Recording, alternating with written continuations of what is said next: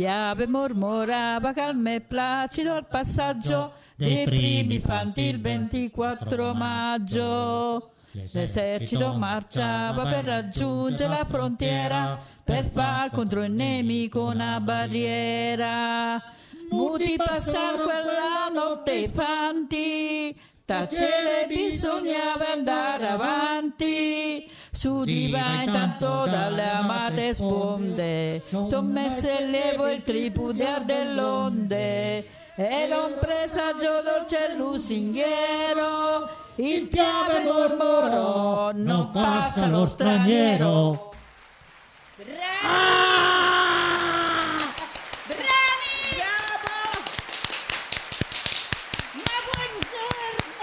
Interrompiamo le trasmissioni e anche la leggenda del Piave, nuovo inno di Interrompiamo le trasmissioni, ma anche no, e dell'Italia, anche dell'Italia.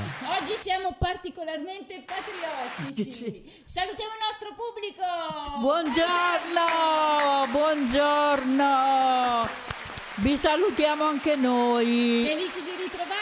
Salutiamo i nostri ascoltatori, ricordiamo che siamo a Interrompiamo le Vi salutiamo, Norimberga, buongiorno. Buongiorno, buongiorno, Nere per caso, buongiorno. Le Nere per caso. Maria Artemisia? No, mi chiamo Linda. Ah, oggi abbiamo Linda. Maria Linda. Maria Linda. Maria Linda. Bene. Questi nomi d'arte che si evolvono. Esatto, ogni volta è un personaggio nuovo. Del resto, come l'autore di questo...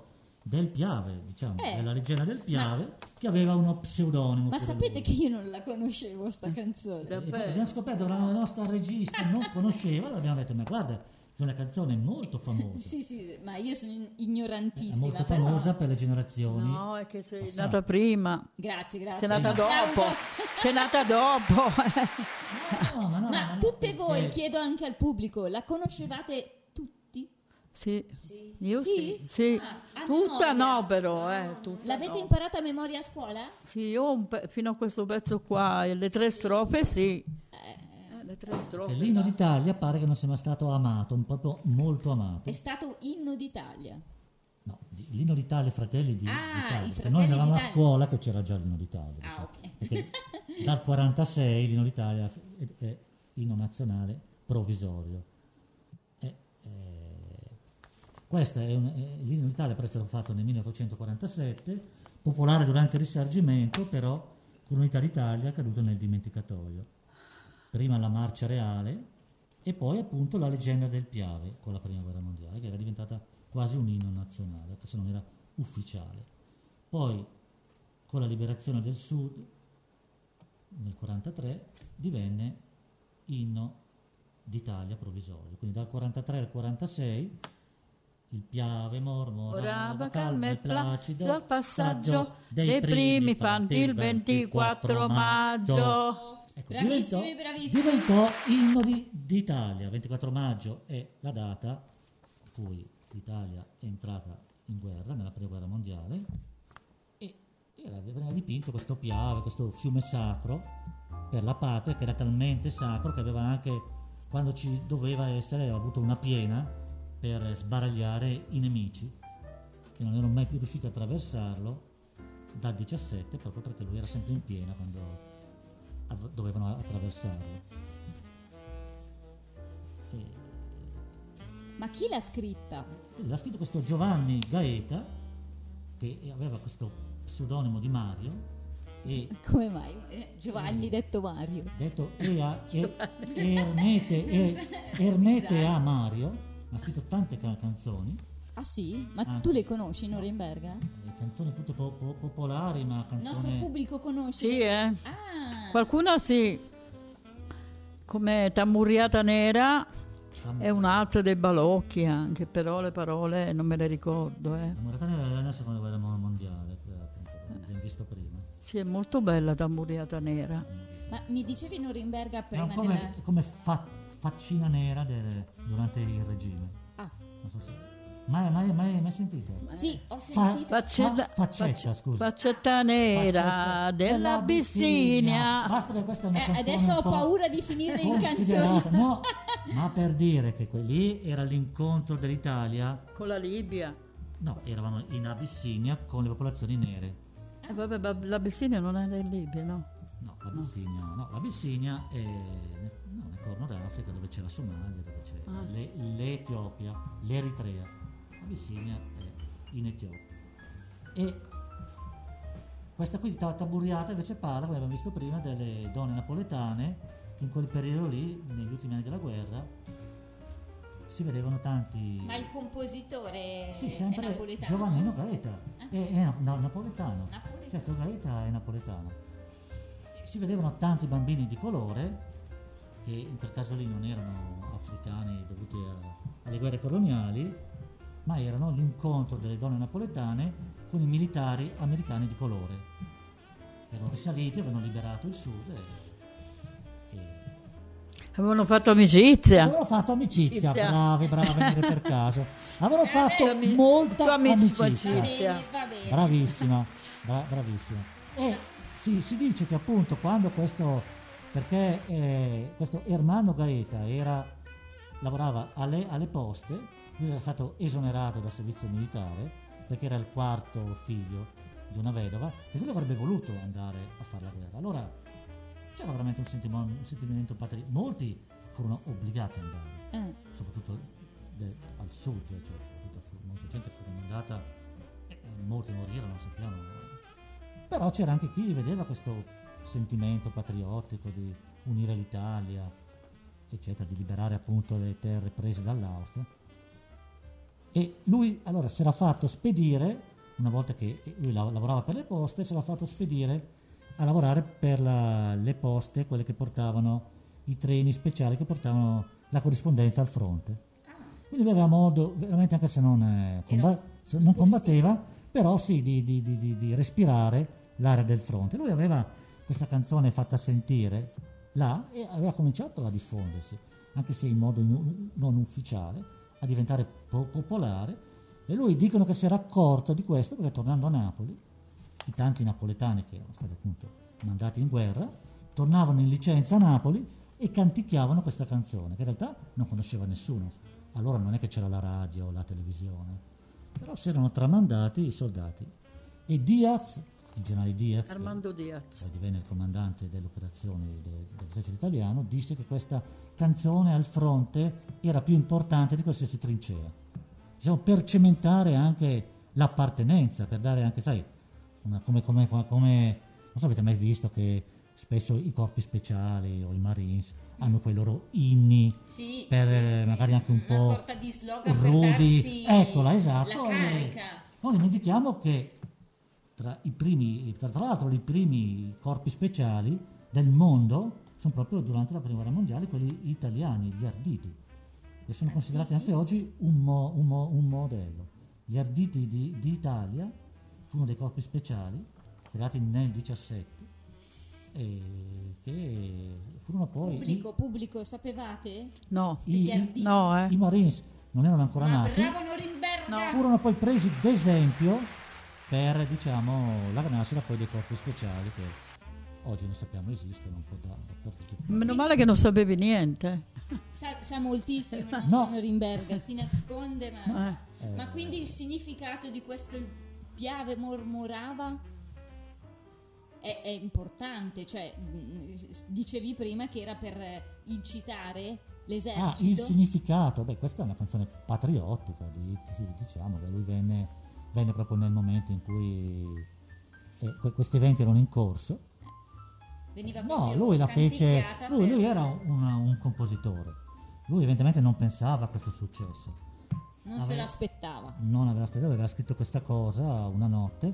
Lui era anche un musicista, suonava il mandolino, quindi lui componeva anche la musica e il significato di questa canzone è una cronostoria di quello che è successo, perché poi parla anche di Caporetto, dello straniero che ritorna. Ritorna lo straniero, voleva sfogare tutte le sue brame, eccetera, eccetera, voleva ancora sfamarsi. E allora c'è proprio il problema anche di sfamarsi, non solamente evidentemente le risorse erano poche, no disse il Piave, no dissero i fanti. C'era quasi un'alleanza tra il fiume e i fanti. Infatti il fiume divenne forzato appunto tra il fiume e i fanti e l'esercito, perché si narra che il fiume appunto quando l'esercito austriaco lanciò la controffensiva andò in piena e evitò e sbaragliò gli austriaci, ma fu il fiume in piena a sbaragliare gli austriaci. Quindi per quello che dice sciolse le ali al vento, questa divenne una delle canzoni più cantate tra le due guerre, insieme alla Marcia Reale, che era in realtà l'inno ufficiale. E alcuni di voi l'hanno imparata a scuola. Infatti, perché ovviamente le maestre magari di 50 anni fa erano ragazze vissute. Era il nostro periodo. Era il nostro periodo. La nostra giovinezza. Nate subito dopo. No, ma ancora no, perché oggi non si canta più nelle scuole elementari la canzone del Piave. Più... Infatti io sono talmente ignorante che dico, boh, magari questa canzone ha dei risvolti, dicevo prima Norimberga, dei risvolti politici, quindi appartiene o alla destra o la sinistra perché sennò non mi spiego come mai. No, si canta perché è bella. Tutto quanto è patriottico è stato additato di destra per tanto tempo, fino all'avvento di Ciampi, che poi ha sdoganato la bandiera tricolore. Anche solo parlare di tricolore, infatti la festa tricolore in Italia era sempre le feste della destra, dell'MSI eccetera. Poi hanno cominciato anche i partiti di sinistra a mettere i tricolori nei loro simboli e a aprire, non so, i partiti della sinistra aprono i loro congressi con l'inno d'Italia, ma un tempo sarebbe stato impensabile. Perché l'inno d'Italia, diciamo che l'Italia aveva tanti nemici all'interno, diciamo lo spirito italiano. E dopo si concretizzò in vari anche fatti che noi adesso non stiamo a vedere. Fatta l'Italia bisognava fare gli italiani. Sì, però questo è nel 1800, però diciamo che ancora oggi può essere valido. Sicuramente lo era nel 45. Allora è stato l'inno provvisorio tra il 43 e il 46, inno d'Italia, quello ufficiale. Forse le maestre si ricordavano anche quello. E in effetti piace questo, che è una musichetta. Anche sì, è molto orecchiabile. Magari andrebbe rifatta magari oggi con i sintetizzatori, non so, con i sintetizzatori con le tecnologie di oggi, chiaramente in versione trap. Brutto, è così e basta. Il nostro pubblico, guarda che anche Fratelli d'Italia viene eseguita dalle band, dalle orchestre vere, a Bado eccetera, ognuno ha una sua esecuzione. Quindi andrebbe eseguita, no, questa marcetta qui con i suoni degli anni 20, che sono chiaramente un po' fuori luogo oggi, ma potrebbe essere attualizzata. E che, come sappiamo, il 4 novembre è stato anche tolto, non è più una festa nazionale, anche se noi siamo sempre fuori dal tempo, però diciamo che non è più un'emergenza. E nelle feste tu l'hai mai sentita questa canzone? Nelle feste patriottiche? Sai che non mi ricordo. Non mi ricordo quante feste patriottiche ho assistito. Ti accorgi più che altro le corone dei fiori. Dicono che i carabinieri cantavano proprio questa. Anzi, abbiamo visto prima come si dice, quando hanno inaugurato l'altare della patria. Quindi qualche anno dopo la fine della guerra, il re sentì questa canzone. La banda dei carabinieri cantò, quindi credo nel 21, nel 22, cantò questa canzone che nessuno conosceva e disse bella, bella, bella. Beh, effettivamente per i tempi era molto. Allora volle conoscere chi era questo che dovettero andare a rintracciare, questo Giovanni Gaeta, e andò al Quirinale e lo nominarono commendatore. Addirittura. Eh sì, per i meriti acquisiti, però. Quindi poi questo. Poi l'inno, come abbiamo detto, divenne ufficiale con De Gasperi, eccetera, dopo la liberazione del Sud, dal 43 al 46. Poi si narra, qui bisognerebbe però approfondire, si narra che De Gasperi convocò questo Giovanni Gaeta, che era un contemporaneo, nato nell'84, quindi dopo la guerra aveva diciamo una sessantina d'anni, e gli aveva commissionato un nuovo inno, l'inno della Democrazia Cristiana, che potesse, diciamo, io non ricordo il motivo, ma so che non andarono d'accordo. Chi non andava d'accordo? Non andarono d'accordo, non riuscirono a trovare un accordo. Ah. Giovanni Gaeta e De Gasperi. De Gasperi. E alla fine successe che Fratelli d'Italia passò avanti alla canzone del Piave, o la leggenda del Piave, e divenne Inno d'Italia provvisorio Fratelli d'Italia. Se no oggi avremmo avuto magari la leggenda del Piave. Ha vinto l'inno di Mameli. Sì, magari avremmo visto come magari per un fatto anche personale tra De Gasperi e l'autore.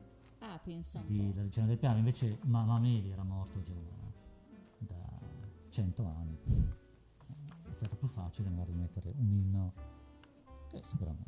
Poi molti sapevate questa cosa voi, pubblico? Non ho capito cosa molti hanno proposto anche Verdi come inno d'Italia, perché abbiamo visto prima, il Va pensiero. Abbiamo visto prima che negli anni 90 hanno fatto dei sondaggi la RAI, il 40% degli italiani era favorevole a cambiare l'inno.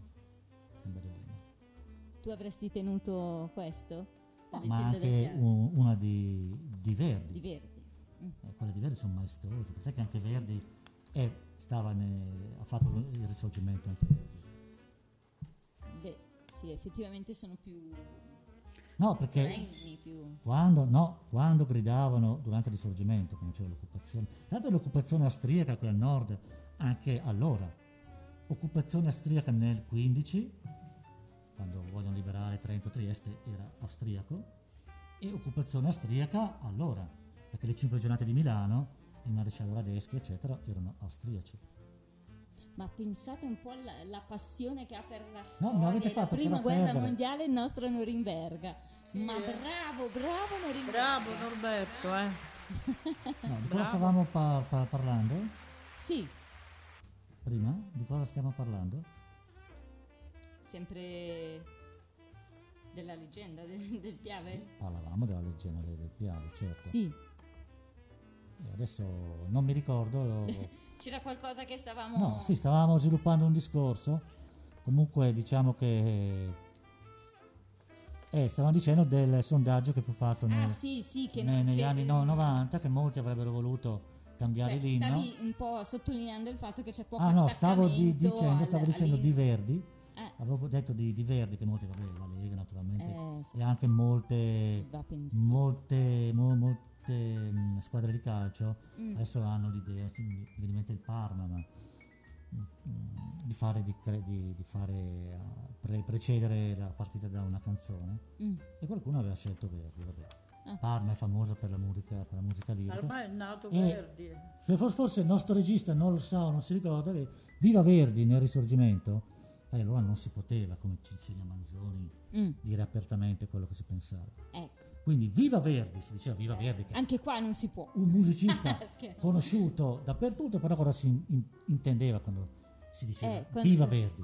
Viva Vittorio Emanuele, re d'Italia.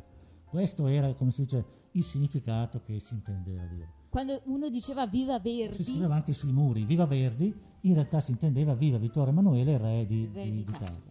Quindi quando Vittorio Emanuele era re solamente del Piemonte.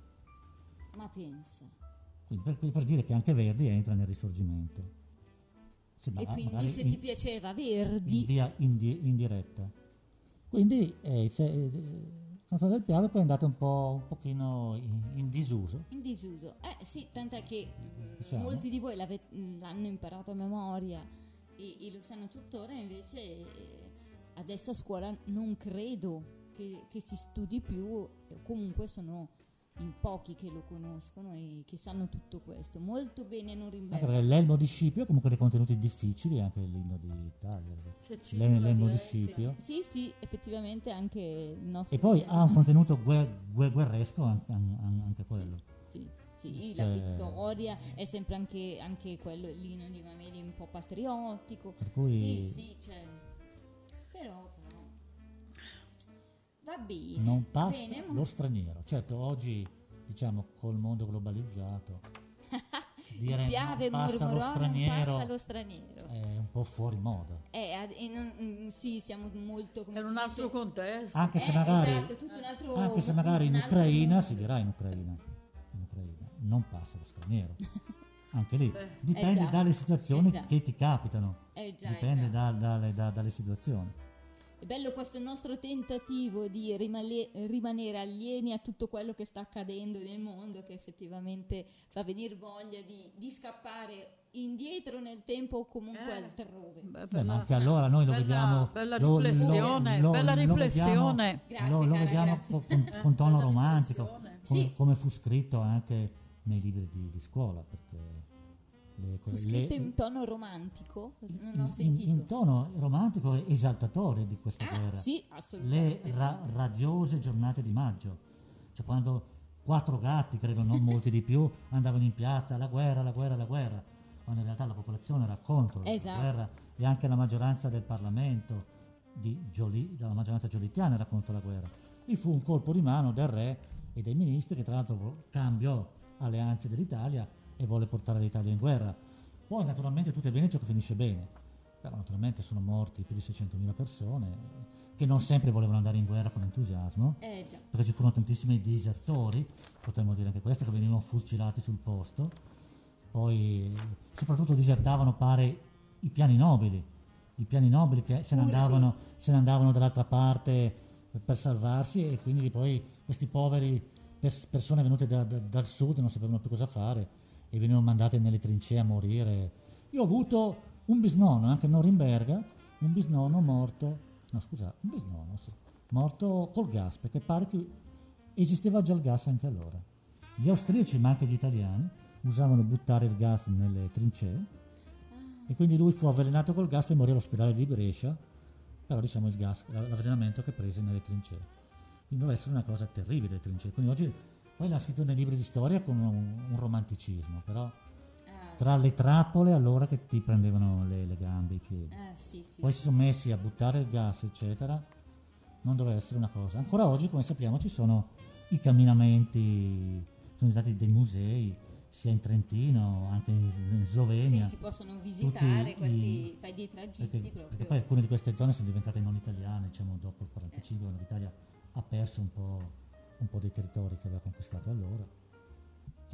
Ma le guerre sono brutte. Esatto, e stavamo cercando di tenerci lontani un po' da questo discorso, invece oggi siamo finiti così a parlare di storia, di guerre, ma anche di patriottismo, e mi collego proprio a quello che stava dicendo Norimberga, che questa leggenda è stata trattata in modo un po' a scuola, in modo un po' romantico. Certo, sarebbe curioso vedere come gli austriaci hanno trattato lo stesso periodo, perché effettivamente sarà molto diversa la versione.